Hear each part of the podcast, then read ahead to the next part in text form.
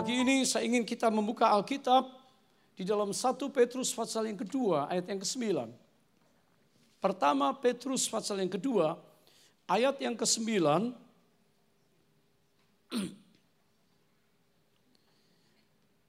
Rasul Petrus berbicara kepada semua bangsa. Setelah Yesus memberikan nyawanya di atas kayu salib, dan mati bagi seluruh dunia.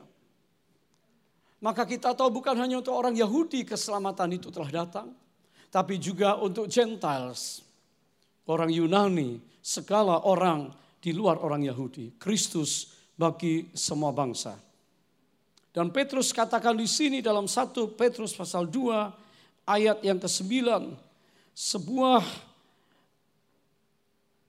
kata-kata firman Tuhan yang luar biasa yang telah memanggil semua orang percaya dari segala bangsa untuk menjadi sesuatu. Mari kita baca. Tetapi kamulah bangsa yang terpilih, imamat yang rajani, bangsa yang kudus, umat kepunyaan Allah sendiri supaya kamu memberitakan perbuatan-perbuatan yang besar dari Dia yang telah memanggil kamu keluar dari kegelapan kepada terang yang ajaib. Berapa banyak saudara yakin hari ini saudara itu sudah tidak hidup dalam kegelapan? Angkat tangan saudara. Berikan tepuk tangan buat Tuhan. Kalau masih ada yang ragu, saya berkata pagi ini panggilan Tuhan untuk kita keluar dari kegelapan, masuk kepada terang yang ajaib. Ayat ini kita lihat sama-sama sekali lagi. Tetapi kamulah bangsa yang terpilih, a royal priesthood, imamat yang berkerajaan, bangsa yang kudus. Dikatakan umat kepunyaan Allah.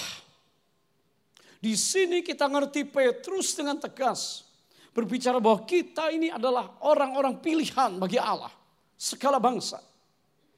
Tapi kita juga menjadi imamat yang rajani. Saya akan jelaskan. Bangsa yang kudus, umat Allah, untuk apa kita dipanggil? Dikatakan supaya, ya, supaya kita beritakan tentang karya yang besar dari Allah, perbuatan yang besar dari Yesus yang telah memanggil kita keluar dari kegelapan kepada terang. Bukan terang yang biasa, terang yang ajaib. Saudara yang diberkati oleh Tuhan. Allah memanggil kita dan kita berkata, "Ya Tuhan." Dengar dia panggil nama saya dan kita jawab, ku jawab ya Tuhan. Saya nggak peduli umurnya 15, 30, 45. Tapi hari ini saudara sudah ada di rumah Tuhan. Berarti saudara telah mendengar panggilannya dan menjadi anak-anak Tuhan. Menjadi umat kerajaan itu. Tepuk tangan buat Tuhan. Tentunya ada berkat kerajaan, ada otoritas kerajaan, ada kuasa kerajaan yang Tuhan berikan pada kita. Karena pada akhirnya dikatakan maka kita ini menjadi imamat yang rajani. Dan kalau Allah bersama kita, maka sesuatu yang besar pasti terjadi dalam hidup kita. Mari kita melihat. Kalau orang dipilih, dipanggil untuk dia, maka dia akan memperlengkapi kita. He will equip us dan dia akan empower, memberdayakan kita. Sebab itu hari ini saya ingin berbicara tentang diurapi untuk melayani. Kata pengurapan, masah bahasa aslinya Kata pengurapan yaitu masah yang artinya saudara itu diolesi. Saudara digosok. Saudara ditekan-tekan dengan minyak. Kata pengurapan itu yaitu minyak digosokkan, diurapi, meresap. Kalau saudara punya baby, saudara nggak akan pakai pakpong oil, betul? Saudara nggak akan pakai minyak minyak dapur. Saudara nggak akan pakai apa itu minyak kayu putih, ya, tapi baby oil, oil for baby, itu meresap, smooth. Waktu saudara dewasa, saudara terbentur, maka minyak juga dipakai untuk dioles, dirap, digosokkan, seperti meresap sehingga jaringan kulit yang di bawah terjadi penyembuhan. Jadi minyak ini sangat penting. Kalau domba-domba yang digembalakan begitu banyak gangguan daripada insek atau lalat yang lain-lain dan dia tidak punya tangan seperti kita, dia nggak bisa tepuk. Lalatnya jatuh, nyamuknya jatuh. Sehingga dia pakai kepala dia pukul-pukulkan di batu cadas. Akibatnya luka. Gembala pakai minyak taruh untuk dipulihkan. Sehingga binatang tidak mendekat karena minyak ini penting. Saudara, itu pengurapan. Alkitab berbicara tentang pengurapan. Yang pertama, pentahiran orang kusta. Kusta selalu dilambangkan dengan sesuatu yang yang najis, sesuatu yang kotor, sesuatu yang sulit untuk ditahirkan. Tapi di Alkitab dituliskan kalau ada orang kusta yang disembuhkan, tanda-tanda pemulihan kesembuhan terjadi, maka orang kusta itu harus diurapi pakai minyak. Dan diurapi, lalu nanti datang kepada imam, baik di telinganya, baik di ibu jarinya, dengan darah dari binatang yang disapu dengan air, lalu setelah itu dengan darah daripada burung, lalu minyak diurapkan. Dan saudara dikatakan, kalau masih tersisa dikatakan di dalam imamat 14, apa yang tinggal dari minyak itu haruslah dibubuhkan, dibubuhkan. Ya. Dikatakan harus put on the head, dibubuhkan pada kepala orang yang akan ditahirkan. Dengan demikian, imam menguduskan, mengadakan pendamaian bagi orang itu di hadapan Tuhan. Di sini minyak berbicara tentang Roh Kudus. Sejak waktu saudara percaya Yesus, maka Roh Kudus mengurapi kita menjadi anak Tuhan. Katakan amin. Dulu hidup kita mungkin yang lama, bergaul, hidup dalam kegelapan, melakukan segala sesuatu di luar kebenaran firman. Dan kita perlu ditahirkan di hadapan Tuhan dan Roh Kudus menjadi saksi. Manusia yang lama ditanggalkan dan kita disembuhkan pikiran kita. Kita dipulihkan jiwa kita dan hati kita dibersihkan, ditahirkan. Dan setelah itu imam akan memanggil si kusta lalu mendeklarasikan di depan rakyat bahwa yang kusta tidak perlu berteriak najis, najis, najis, jauhi aku, jauhi aku. Tapi dikatakan dia dapat kembali ke masyarakat, kembali ke puak dan ke keluarganya. Kerajaan Allah hari ini terbuka untuk kita semua dipanggil dari dunia yang gelap. Dan kita ditahirkan oleh kuasa kasih Yesus. Roh Kudus seperti urapan yang ada yang membersihkan kita, membuat kita percaya Yesus. Beberapa di antara kita berkata, aku dibaptiskan dan aku dibaptis ada yang nonton. Minimal pendetaku, minimal menjadi saksi orang lain. Dan aku dideklarasikan, aku menjadi ciptaan baru, menjadi anak Allah. Gelap telah menjadi terang. Saudara, pentahiran orang kusta. Adakah orang Kristen yang dalam hidupnya kembali menjadi seperti kusta? Ada. Beberapa orang jatuh ke dalam dosa, tapi jangan lama-lama. Habitat kita bukan habitat dosa. It's not a sinful habitat. Habitat kita adalah habitat kerajaan terang. Kalau ada di antara kita tergelincir, ada di antara kita terjerat, ada di antara kita jatuh, maka cepat kita balik. Supaya pengurapan itu kembali yang menyelamatkan kita. Tidak akan tinggalkan kita Yesus tetap penebus dan juga tetap pengampun dosa untuk kita. Tepuk tangan buat Tuhan, saudara. Haleluya. Kusta. Apa saja yang hari ini merupakan pengganjal untuk kita menerima rahmat keselamatan kekal. Saya nggak bicara uang, saya nggak bicara blessing material, saya bicara keselamatan jiwa kita yang lebih berharga daripada segala berkat tambahan yang kita nikmati. Jangan sampai keselamatan itu hilang. Boleh katakan amin. Roh Kudus perlu mengurapi kita. Pagi ini ada di antara saudara berkata, saya hari ini ada banyak sekali hal yang aku perlu bereskan di hadapan Tuhan. Di hadapan Tuhan dalam persekutuan dengan tubuh dan darahnya. Allah itu kudus. God is holy. Yesus itu kudus. Supaya kita kembali dikuduskan. Dan saudara, ada kesempatan. Kalau kita berkata, aku ada kusta di dalam pikiranku. Aku ada kusta di dalam tanganku, perbuatanku. Kusta di dalam perkataanku, kusta di dalam hidupku. Ya Tuhan, aku gak mau orang lain menuding aku orang terdekat maupun yang jauh berkata, aku itu kusta. Bukankah kita hari ini sudah diterangi oleh terang Tuhan? Mari kita kembali supaya pengurapan Tuhan, keselamatan ini datang atas kita. Sekali lagi boleh bilang amin. Saudara. Yang kedua, Alkitab menuliskan tentang pengurapan imam. Imam punya tugas yang khusus Imam berdoa di kemah sembahyang. Musa di zaman itu juga mengambil minyak. Lalu minyak itu juga dioleskan di atas perkakas-perkakas yang ada. Oke. Oke, kita lewati sekarang. Begitu detailnya apa yang Tuhan ingin lakukan. Saudara, tempat ibadah itu dikhususkan untuk Tuhan. Saya tidak tahu tempat ibadah saudara di rumah, apakah di kamarmu di mana engkau berlutut, apakah di ruang tamu, atau di meja kantor saudara, yang kau khususkan, engkau kontak sama Tuhan. Di zaman Musa, kemah tabernakel tadi.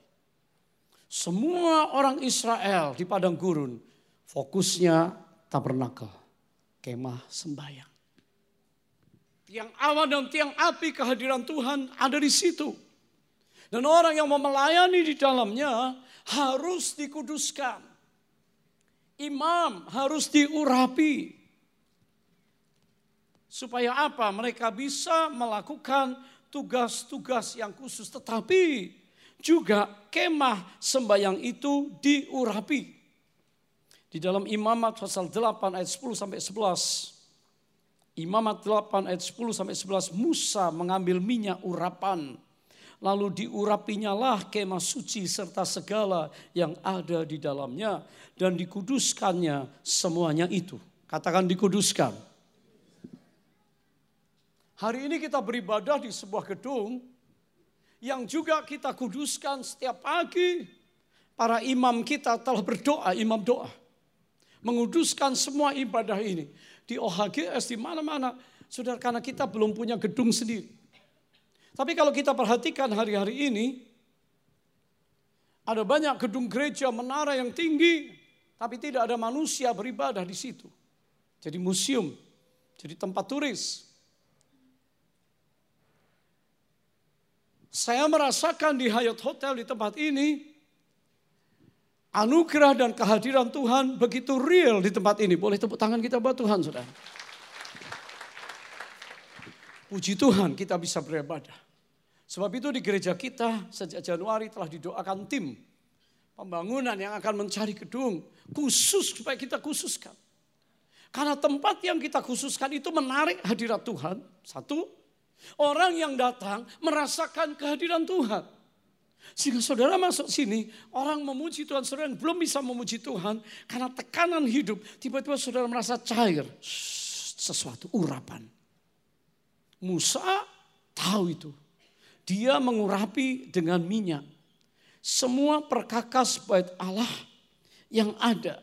Dikatakan dipercikkanlah minyak itu ke atas mezbah tujuh kali dan diurapinya mezbah itu serta segala perkakasnya dan juga bejana pembasuhan serta alasnya untuk menguduskannya. Hari ini kita ada di sini, kita telah menguduskan ruangan ini dan saudara merasakan roh Allah itu seperti mengalir. Seperti udara. Kita semua membawa roh kudus, tapi roh yang memanifestasikan kuasa atau urapannya. Saudara punya roh kudus, tapi kuasa yang hadir karena urapan Allah itu dapat dirasakan, tangible. Semalam late night saya baru tiba dari Melbourne, ke Phillip Island selama tiga hari, winter camp dingin sekali. Dan urapan Tuhan turun atas family, couples yang ada, atas anak-anak muda. Saya berkata Tuhan luar biasa. Di mana pun di seluruh dunia, kalau kita menghormati kehadiran Tuhan, ada tempat yang kita khususkan untuk dia bekerja. Dia turunkan rahmat berkatnya. Maka urapan itu membawa kuasa yang menyembuhkan, memulihkan. Dan memberitakan bahwa Yesus itu ajaib. Boleh katakan amin. Pagi ini saya yakin saudara semuanya adalah imam-imam bagi Allah. Katakan amin. Tiap kali saya memimpin berdoa untuk orang-orang yang membawa anaknya didedikasikan kepada Tuhan. Saya katakan jadi imam bagi keluarga. Artinya ayah atau ibu atau single parents atau anak-anak muda, engkau adalah imam. Panggilan saudara tidak berhenti dipulihkan, diselamatkan, orang kusta ditahirkan, tapi ada pengurapan yang meningkat menjadi pengurapan imam. Apa itu? Seorang imam adalah seorang yang mengasihi Tuhan, yang memberikan prioritasnya kepada Tuhan untuk mengasihi Tuhan, untuk melayani Tuhan secara pribadi. Imam-imam dalam keluarga ini penting supaya wibawa Allah ada pada dia. Supaya keluargamu selamat. Imam dalam keluarga mendoakan anak-anaknya, saudara menumpangkan tangan, hai ibu, hai bapak, hai anak muda. You lay hands on your children. You speak blessing. Supaya anakmu mengalami jamahan Tuhan, anakmu hidupnya Takut akan Tuhan, takut artinya menghormati dan tidak menyembah dunia. Saudara menjadi imam bagi keluarga. Seorang imam, dia menguduskan dirinya. Kenapa? Karena berkat surgawi akan lewat melalui dia. Apakah seorang imam dapat jatuh dalam dosa? Ya. Pada waktu Imam Eli Seharusnya dia melihat ketidakadilan. Seharusnya dia melihat zina yang dilakukan oleh anak-anaknya terhadap perempuan-perempuan yang ada di sekitar mereka. Eli diam, Eli sungkan, Eli tidak mau bicara sesuatu dan dibiarkan anak-anaknya mengkorupsi, anak-anaknya tidak adil, anak-anaknya mengambil Persembahan-persembahan yang untuk Tuhan, daging-daging yang luar biasa diambil untuk keluarga. Dan dikatakan firman Tuhan, anak-anaknya meniduri perempuan-perempuan muda. Allah itu adil, Allah itu kudus. Tuhan gak akan tinggal diam. Seorang yang sudah dipanggil, diselamatkan, diurapi. Dengan meterai darah tadi. Seperti kita yang sudah diurapi oleh darah Yesus.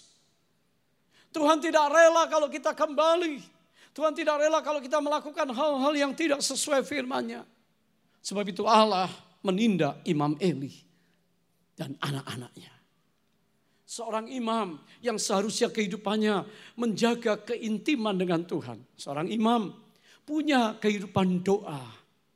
Saudara tiap pagi berdoa, Siang berdoa, malam berdoa, ada masalah berdoa, bisnis berdoa, di profesi sudah berdoa, di pelayanan berdoa. Engkau adalah imam. Tetapi tintah laku kita haruslah sesuai dengan doa kita. Kalau kita ingin Allah memberkati keluarga kita, Allah memulihkan pekerjaan kita, Allah memakai kita menjadi saksinya, seorang imam haruslah seorang yang tiap hari memprioritaskan kehadiran Tuhan dalam hidupnya melalui doa, pujian, penyembahan, dan intimasi dengan Tuhan. Katakan intimasi. Katakan intimasi. Bisakah kita mulai hari ini menjaga keintiman dengan Tuhan? Banyak orang Kristen hari ini yang tidak punya hubungan sama Tuhan. Sehingga dia merasa dirinya sebagai orang rohani yang cukup. Tahu firman, hafal. Berbahasa roh nggak hilang bahasa rohnya, padahal urapan Allah menghilang. Eli tidak tahu, tidak sadar. Sampai Allah datang menegur dan menghukum dia. Saudara ini kisah-kisah di dalam Alkitab yang harus menjadi contoh untuk kita. Supaya kita tidak menjadi sombong rohani. Saya sudah tahu firman Tuhan. Kalau ada orang khotbah dia cuma mencari salahnya. Kalau ada orang berdoa kurang pas dia tegur dia. Saudara orang-orang yang sombong imam-imam yang tidak menghormati Tuhan, tidak menghormati kehadiran Tuhan bersama-sama. Saya berdoa semua pengerja, semua anak Tuhan, semua hamba Tuhan, semua jemaat, kita menjadi imam yang diurapi oleh Allah itu saudara. Sehingga kehidupan kekristenan saudara betul-betul menjadi saksi buat anak-anak. Anak-anak menunggu papa mama yang punya nasihat rohani. Anak-anak menunggu doa papa mama Anak-anak menunggu doa seorang saudara yang punya adik-adik. Apakah Anda orang muda? You have siblings. They are waiting for you to pray. To pray for them and to pray with them.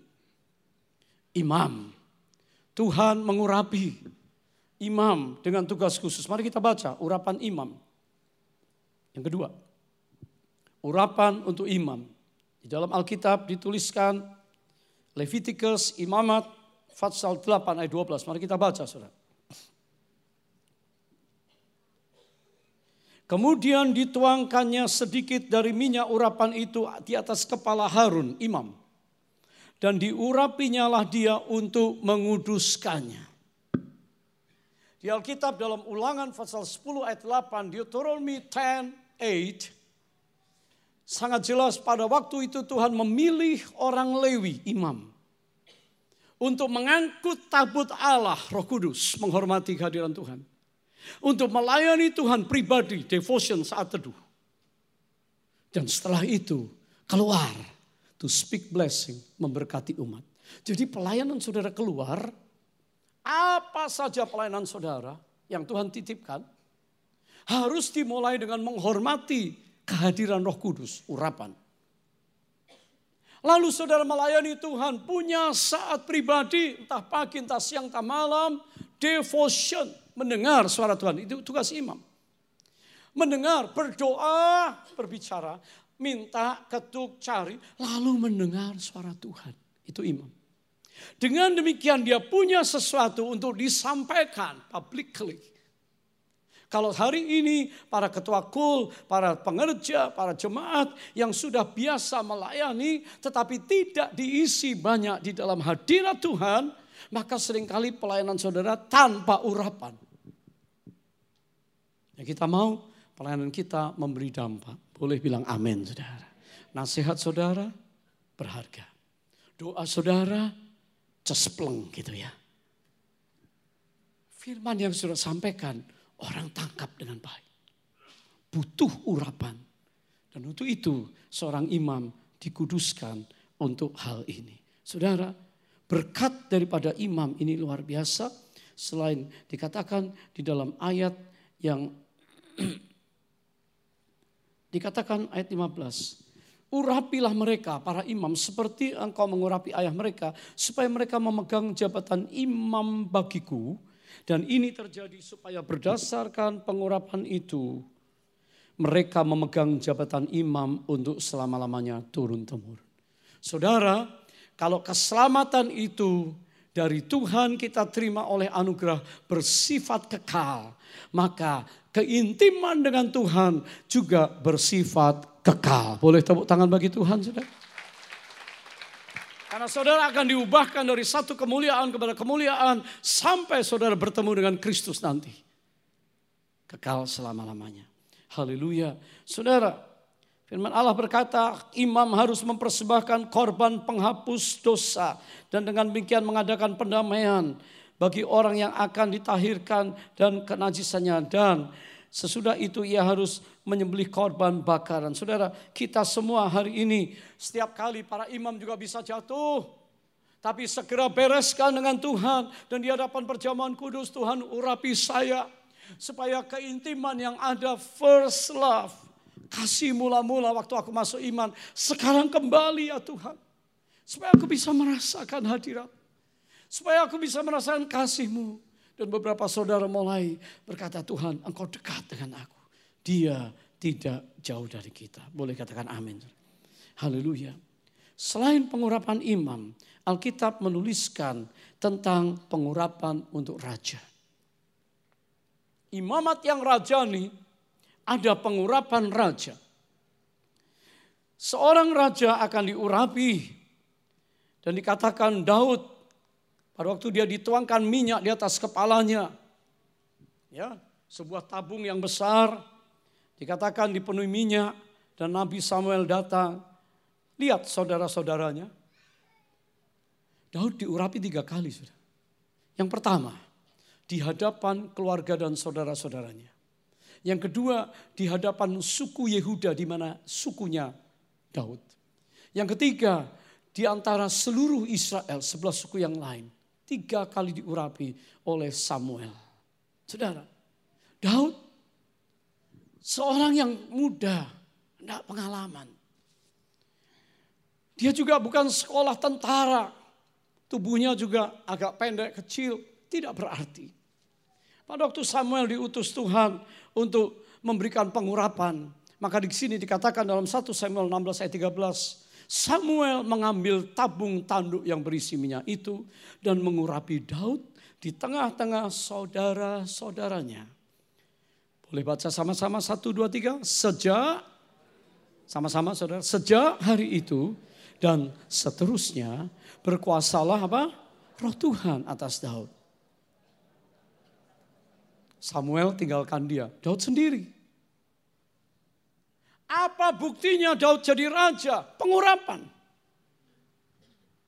Kuasa Allah turun atas Daud. Roh Allah turun menguasai Daud. Saudara lihat Daud itu menjadi pemberani. Saudara lihat Daud itu menjadi raja yang diurapi pintar sekali. Daud diurapi dengan pengurapan imam, dia menyembah Tuhan, dia menulis Mazmur, pengalamannya dengan Tuhan yang luar biasa ditulis dalam buku Mazmur. Daud menjadi raja yang bisa mempersiapkan pembangunan bait Allah. Bukan cuma kemah di padang gurun tetapi yang permanen di Yerusalem. Daud diurapi menjadi kaya raya. Dia bisa memegang harta Tuhan dan dia tidak pakai untuk sendiri. Dikatakan waktu membangun bait Allah, dikatakan dari perbendaharaannya, dari kasnya, dari simpanan uangnya, harta bendanya. Dia berikan begitu luar biasa untuk pembangunan rumah Allah. Itu Daud. Satu kali Daud bikin dosa. Apakah seorang raja, urapan raja bisa hilang? Bisa. Pendahulu Daud adalah Saul. Pada waktu Saul mulai sombong. Yang mengangkat Saul jadi raja urapan itu juga Samuel. Tapi Saul mulai melawan Samuel. Dan dia mulai memanggil arwah. Main klenik, main memanggil yang mistisism masuk dalam hidupnya. Mulai sombong. Seharusnya dia menunggu sang nabi datang untuk membakar persembahan. Dia lakukan sendiri. Bukan bagiannya. Hari ini ada orang-orang yang juga sombong. Ah, nggak usah gereja-gerejaan lah. Aku juga bisa bikin gereja sendiri, bikin pelayanan sendiri. Mau ngajar ngawur, mau pelayanan ngawur, aku bisa bikin pelayanan. Saya ingin gereja bisa ada di mana-mana. Saul menjadi sombong. Dikatakan roh Allah, urapan Allah meninggalkan Saul. Dan Allah mencari seorang Daud. Saudara, seorang yang diangkat diberkati oleh Allah bisa menjadi sombong, bisa. Merasa semuanya aku bisa, aku punya, aku sudah nikmati semua, aku mau bikin apa aja semau gue. Itu Saul. Ternyata urapan Allah meninggalkan dia. Dan akhir hidupnya merana sudah. Dia pakai kekuatan sendiri. Dia bertempur sendiri. Dan akhirnya dia minta mati untuk bunuh diri. Kasihan itu Saul. Apakah Daud tidak pernah bikin dosa? Urapan raja yang ada pada Daud itu hebat. Satu kali dia bikin dosa, berzina. Tapi Daud tidak berhenti sampai di situ. Setiap kita bisa jatuh, bisa gagal, tapi cepat berbalik. Ini Daud. Mazmur 51 berkata, Create in me a clean heart, oh God. Bersihkan aku Tuhan. Pulihkan aku Tuhan. Jamah aku ya Tuhan. Dan aku tidak mau rohmu meninggalkan aku urapan Allah. Daud sadar. Dia langsung bertobat. Pertobatan yang di dalam bukan cuma di luar. Daud yang kaya, Daud yang hebat, Daud yang berhikmat, padahal enggak sekolah tinggi, orang biasa, tapi Tuhan angkat demikian rupa. Daud itu yang bikin salah, dia cepat datang kepada Tuhan dengan hati hancur. Dan dia berkata, Tuhan engkau enggak menganggap hina orang yang datang dengan hati yang hancur, broken heart. Dia tidak seperti Saul, pongah dan sombong. Tapi dia tundukkan dirinya. Dia berkata, siapakah aku Tuhan? Jangan rohmu tinggalkan aku. Itu Daud. Tuhan pulihkan kerajaannya besar. Dan di akhir hidupnya kita lihat bagaimana Daud. Dia berbicara, ya Tuhan punya mulah kebesaran, kejayaan, kehormatan. Segala yang ada itu milikmu, itu Daud. Dia tahu urapan yang ada pada dia yang berotoritas. Urapan yang ada memberi dia keleluasaan untuk mengembang ke kiri ke kanan. Israel diberkati Allah luar biasa. Kuncinya adalah seorang Daud yang tetap rendah hati di hadapan Tuhan. Katakan rendah hati. Gereja kita berkembang hari ini luas sekali.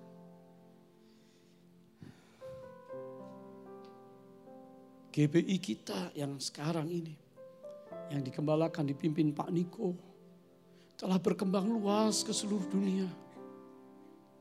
Sehingga pelayan pemulihan Pondok Daud, doa, pujian, penyembahan, telah diadopsi, diterima oleh semua bangsa di dunia institusi pendidikan teologi yang ada di pusat Amerika. Pelayanan-pelayanan penginjilan, pelayanan worship di seluruh dunia. Kita ambil bagian menyebarkan itu. Urapan roh kudus di era Pentakosta yang terakhir, yang ketiga ini telah turun juga. Tapi apakah membuat Pak Niko tegak kepalanya? Tidak. Semakin hari Semakin saya berbicara, bergaul dan bertemu Pak Niko di dalam semua pelayanannya. Dia gampang untuk hancur hatinya. Bukan karena dosa. Tapi dia tahu semua ini ada. Dengan kerendahan hati dia katakan itu dari Tuhan, oleh Tuhan, bagi dia dan untuk dia segala kemuliaan. Berikan tepuk tangan bagi Tuhan. Ini di area ministry. Saudara hari ini yang dipercaya Tuhan diberkati dengan urapan raja. Seorang businessman, profesional, seorang saudara hari ini mengelola berkat Tuhan. Apakah kita cukup rendah hati dan berkata Tuhan ini semua dari engkau. Kesehatan, hikmat, kemampuan, relasi semua aku berkembang. Jangan sampai roh Allah meninggalkan kita. Kita perlu urapan raja itu. Urapan otoritas sehingga Tuhan percayakan lebih besar, lebih besar, lebih besar. Daud berkata, Ya Tuhan punya mula kebesaran dan kejayaan. Oh, oh, oh. Ya Tuhan punya mula kehormatan, kemasyuran dan keagungan dan segala yang di langit dan yang di bumi kepunyaanmu. Waktu saya merenungkan kata-kata Daud dalam buku Tawarikh, catatan raja-raja Israel, buku Tawarikh, saya katakan hebat ini. Orang bersahaja, orang simple, di masa muda cuma penggembala domba nyanyi-nyanyi di depan domba-domba memuji Allah, menerima wahyu siapa Allah gunung batu. tempat perlindungan. Siapa Allah tempat mengadu waktu air mata jatuh. Siapa Allah dikatakan kubu pertahanan di tengah bahaya yang menyerang. Siapa Allah yang menjadi gembala yang baik, yang memulihkan, menyembuhkan pada waktu terluka hatinya. Siapa Allah yang hadir dalam setiap kesempatan dalam hidupnya. Waktu dia lapar, waktu dia haus, in the dry and thirsty land. Maka Allah datang menyapa dia. Seorang yang sukses diangkat, dipromosi. Keluarganya bisa menerima dia. Yang muda, yang jadi pemimpin sukunya bisa menerima dia menjadi raja. Pengurapan lebih besar sehingga bangsanya melihat dia. Apa yang dikatakan Daud diikuti. Dikatakan hari ini semua ibadah-ibadah raja-raja setelah raja kedua Israel yaitu King David. Dikatakan semua beribadah menurut aturan yang ditetapkan Daud. Polanya Daud Bahkan hari ini gereja Tuhan kita beribadah dengan pola pemulihan podok Daud. Doa, pujian, penyembahan, keintiman dengan Tuhan 24 jam. Boleh tepuk tangan bagi Tuhan sudah. Wow, seorang Daud. Dan dia bisa ngomong sebelum dia mangkat menutup mata. Dia menyerahkan segala, segala itu milik Tuhan. Angkat tangan saudara katakan nyanyian ini. Ya Tuhan punya mula kebesar. Nyanyikan sebagai satu ungkapan ucapan syukur. Oh, ya Tuhan, punya mula kehormatan, kemasyuran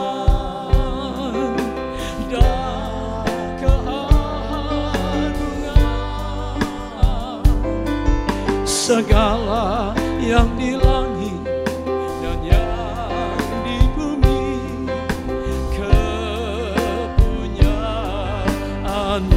Mari lambaikan tangan katakan Hosana. Hosana bagi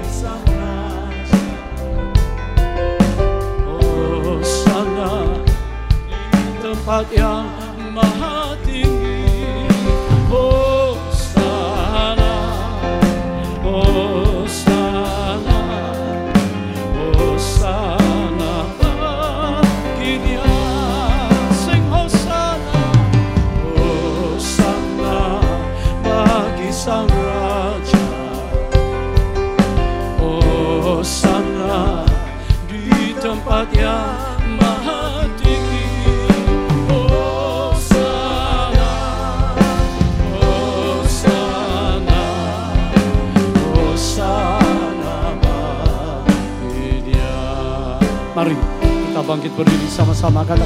Tuhan punya mula. Oh ya Tuhan. Mari semua jemaat katakan kalau engkau diangkat, dipromosi oleh Tuhan dengan pengurapan yang Ya Tuhan,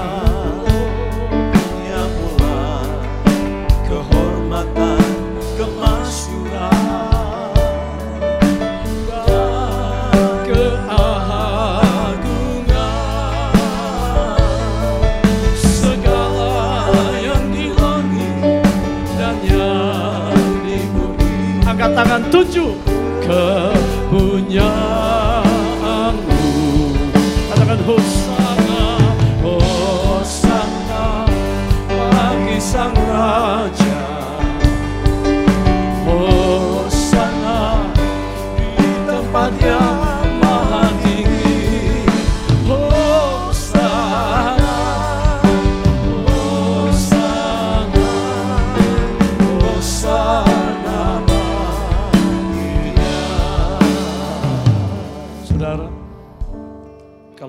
seorang Daud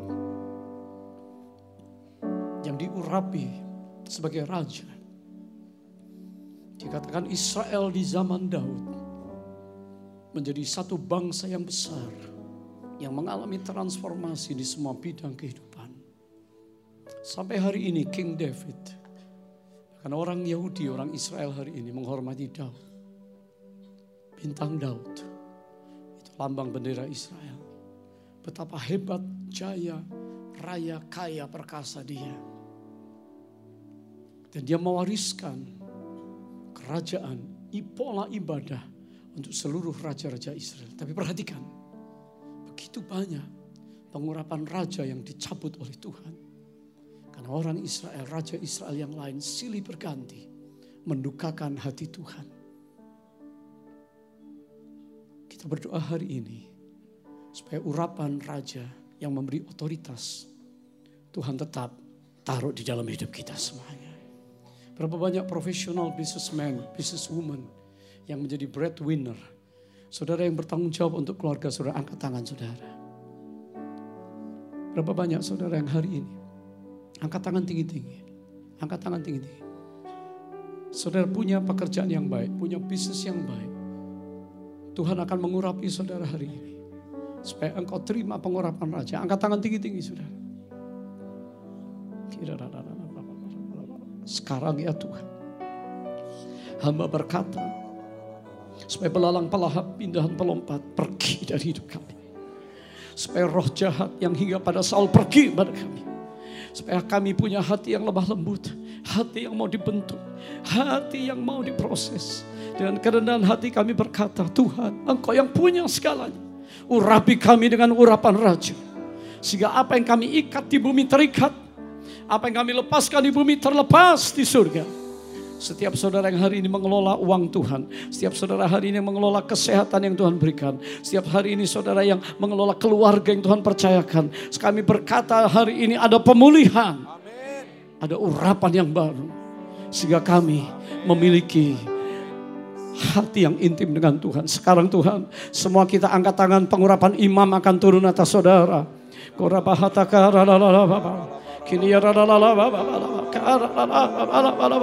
Tuhan hadiranmu di dalam hidup kami. Kami tidak mau engkau tinggalkan kami. Supaya kami semua intim dengan Tuhan. Let every young people, let every senior, we have intimacy relationship and prayer and worship with the Holy Spirit God. In Jesus name. Semua yang sudah dipenuhi roh kudus mulai berbahasa roh saudara. Minta urapan yang baru dari roh kudus.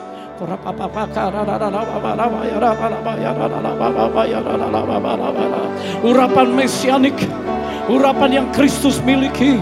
Urapan dari roh kudus. Berkuasalah atas kami. Sehingga kami menjadi manusia yang diurapi. Untuk memberitakan pekerjaan Allah yang besar.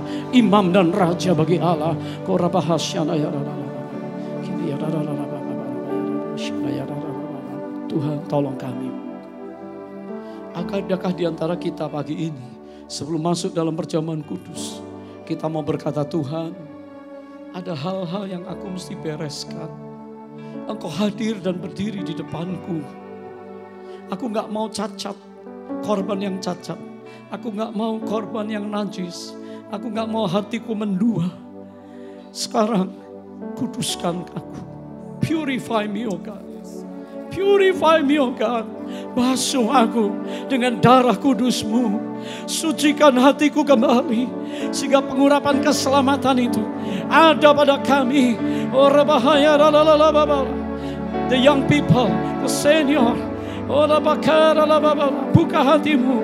Bersihkan kami. Cleanse us, oh Lord. Oh, restore our heart, oh Lord.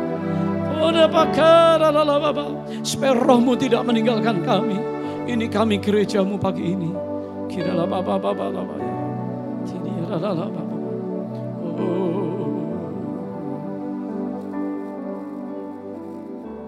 Kisah Rasul 10 ayat 38. Pengurapan yang kita terima adalah pengurapan mesianik dari Roh Kudus.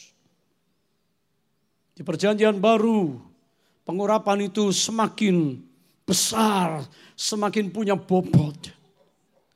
Dan pengurapan itu datangnya tentu dari Roh Kudus. Bukan hanya mengurapi kita, membereskan hidup kita, pengurapan keselamatan, pentahiran kusta. Pengurapan imam untuk membuat saudara bisa ngerti hadirat Tuhan. Pengurapan raja untuk saudara punya otoritas, kuasa, pengaruh, influence dan impact tapi pengurapan dari Roh Kudus yang perlu tinggal supaya pelayanan kita sesuai dengan calling dan talenta kita Tuhan melipat gandakan. Kisah Rasul pasal 10 ayat yang ke-38 dikatakan firman Allah berkata yaitu tentang Yesus dari Nazaret. Bagaimana Allah mengurapi dia dengan roh kudus dan kuat kuasa. Katakan roh kudus, kuat kuasa. Sehingga pelayanan Yesus berbuat baik, healing ministry, melepaskan semua orang yang dikuasai iblis, Allah menyertai dia. Dan Yesus diurapi roh kudus dan hari ini Yesus naik ke surga, roh kudus diberikan untuk saudara dan saya. Dan hari ini kita tahu pada akhirnya Kristus adalah raja yang diurapi. Kita buka dalam Wahyu pasal yang ke-11 ayat 15. Lalu malaikat yang ketujuh meniup sangkakalanya dan terdengarlah suara-suara nyaring di dalam surga. Suara-suara nyaring berarti himpunan berlaksa beribu laksa mengeluarkan suara yang sama katanya sama-sama kita baca pemerintahan atas dunia dipegang oleh Tuhan kita. Dan dia yang diurapinya. Dan dia akan memerintah sebagai raja sampai saudara mau terima pengurapan yang kekal dari Allah angkat kedua tangan saudara saat ini Tuhan hamba berdoa kiranya umatmu menerima pengurapan yang dari Allah mari masing-masing berdoa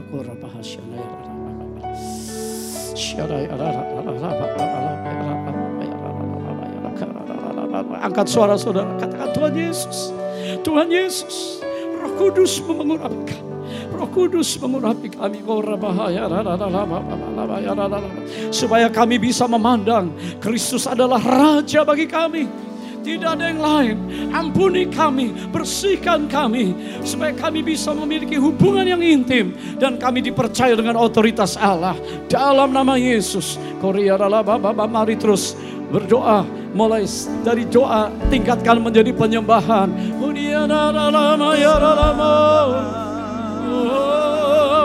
Haleluya. Haleluya.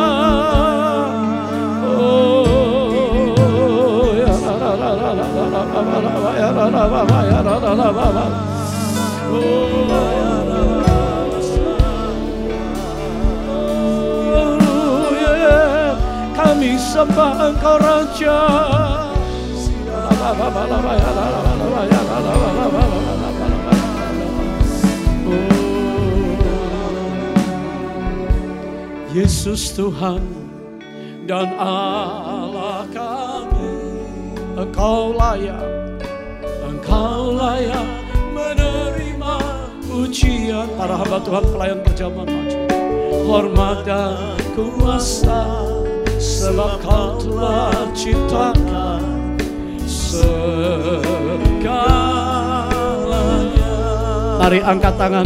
Oleh karena kehendakmu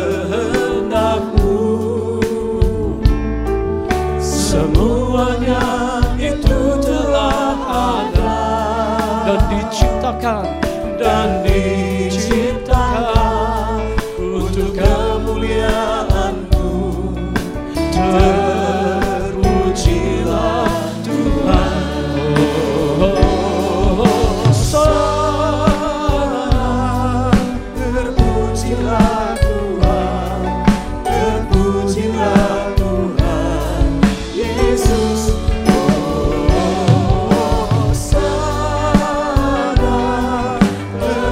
terpujilah Tuhan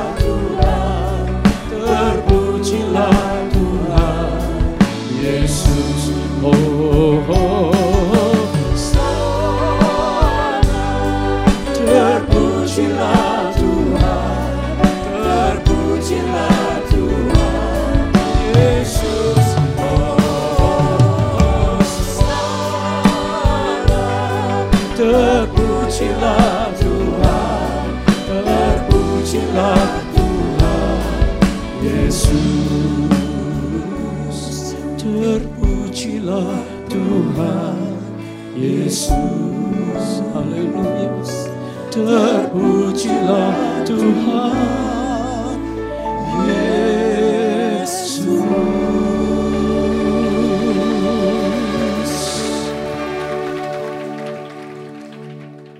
Di hadapan kami tersedia perjamuan Tuhan Yesus sendiri. perjamuan yang kudus, di mana yang kudus telah rela memberikan nyawa dan darahnya, tubuhnya dan darahnya dihancurkan. Darahnya dicurahkan. Supaya engkau dan aku hari ini menerima pengurapan untuk keselamatan kita. Tidak berhenti sampai di situ. Tuhan ingin kita menjadi imam-imam. Hidup kita melayani Tuhan. Keluarga kita dan orang lain di sekitar kita. Para imam Tuhan yang ada di sini. Bangkitlah. Bangkitlah roh. Karena pengurapan raja turun atas saudara. Sehingga saudara tidak pongah, tidak sombong. Raja yang adil, raja yang baik. Dalam hidup bisnis saudara, rumah tangga saudara yang adil, yang baik. Dan Tuhan akan mempercayakan berkat-berkat surgawi kata saudara. Ucapkan syukur untuk Tuhan Yesus. Dia baik. Untuk kebaikannya di atas Kalvari 2000 tahun yang lalu. Siapakah kita? Siapakah aku? Orang berdosa tapi Tuhan pulihkan, selamatkan. Siapakah aku ini? Dan hari ini aku berjanji di hadapanmu aku nggak bisa. Maka hanya urapan roh kudus memampukan kami untuk berjalan di dalam kehendak Tuhan. Dan kami tahu hidup kami menjadi berkat. Sekarang Tuhan berkati perjamuan kudus. Ampuni kami, bersihkan kami. Kalau ada dosa-dosa yang belum dibereskan, ini saatnya angkat tangan saudara. Datang kepada Tuhan dalam doa. Masing-masing datang pada Tuhan. Oh katakan sucikan, kuduskan.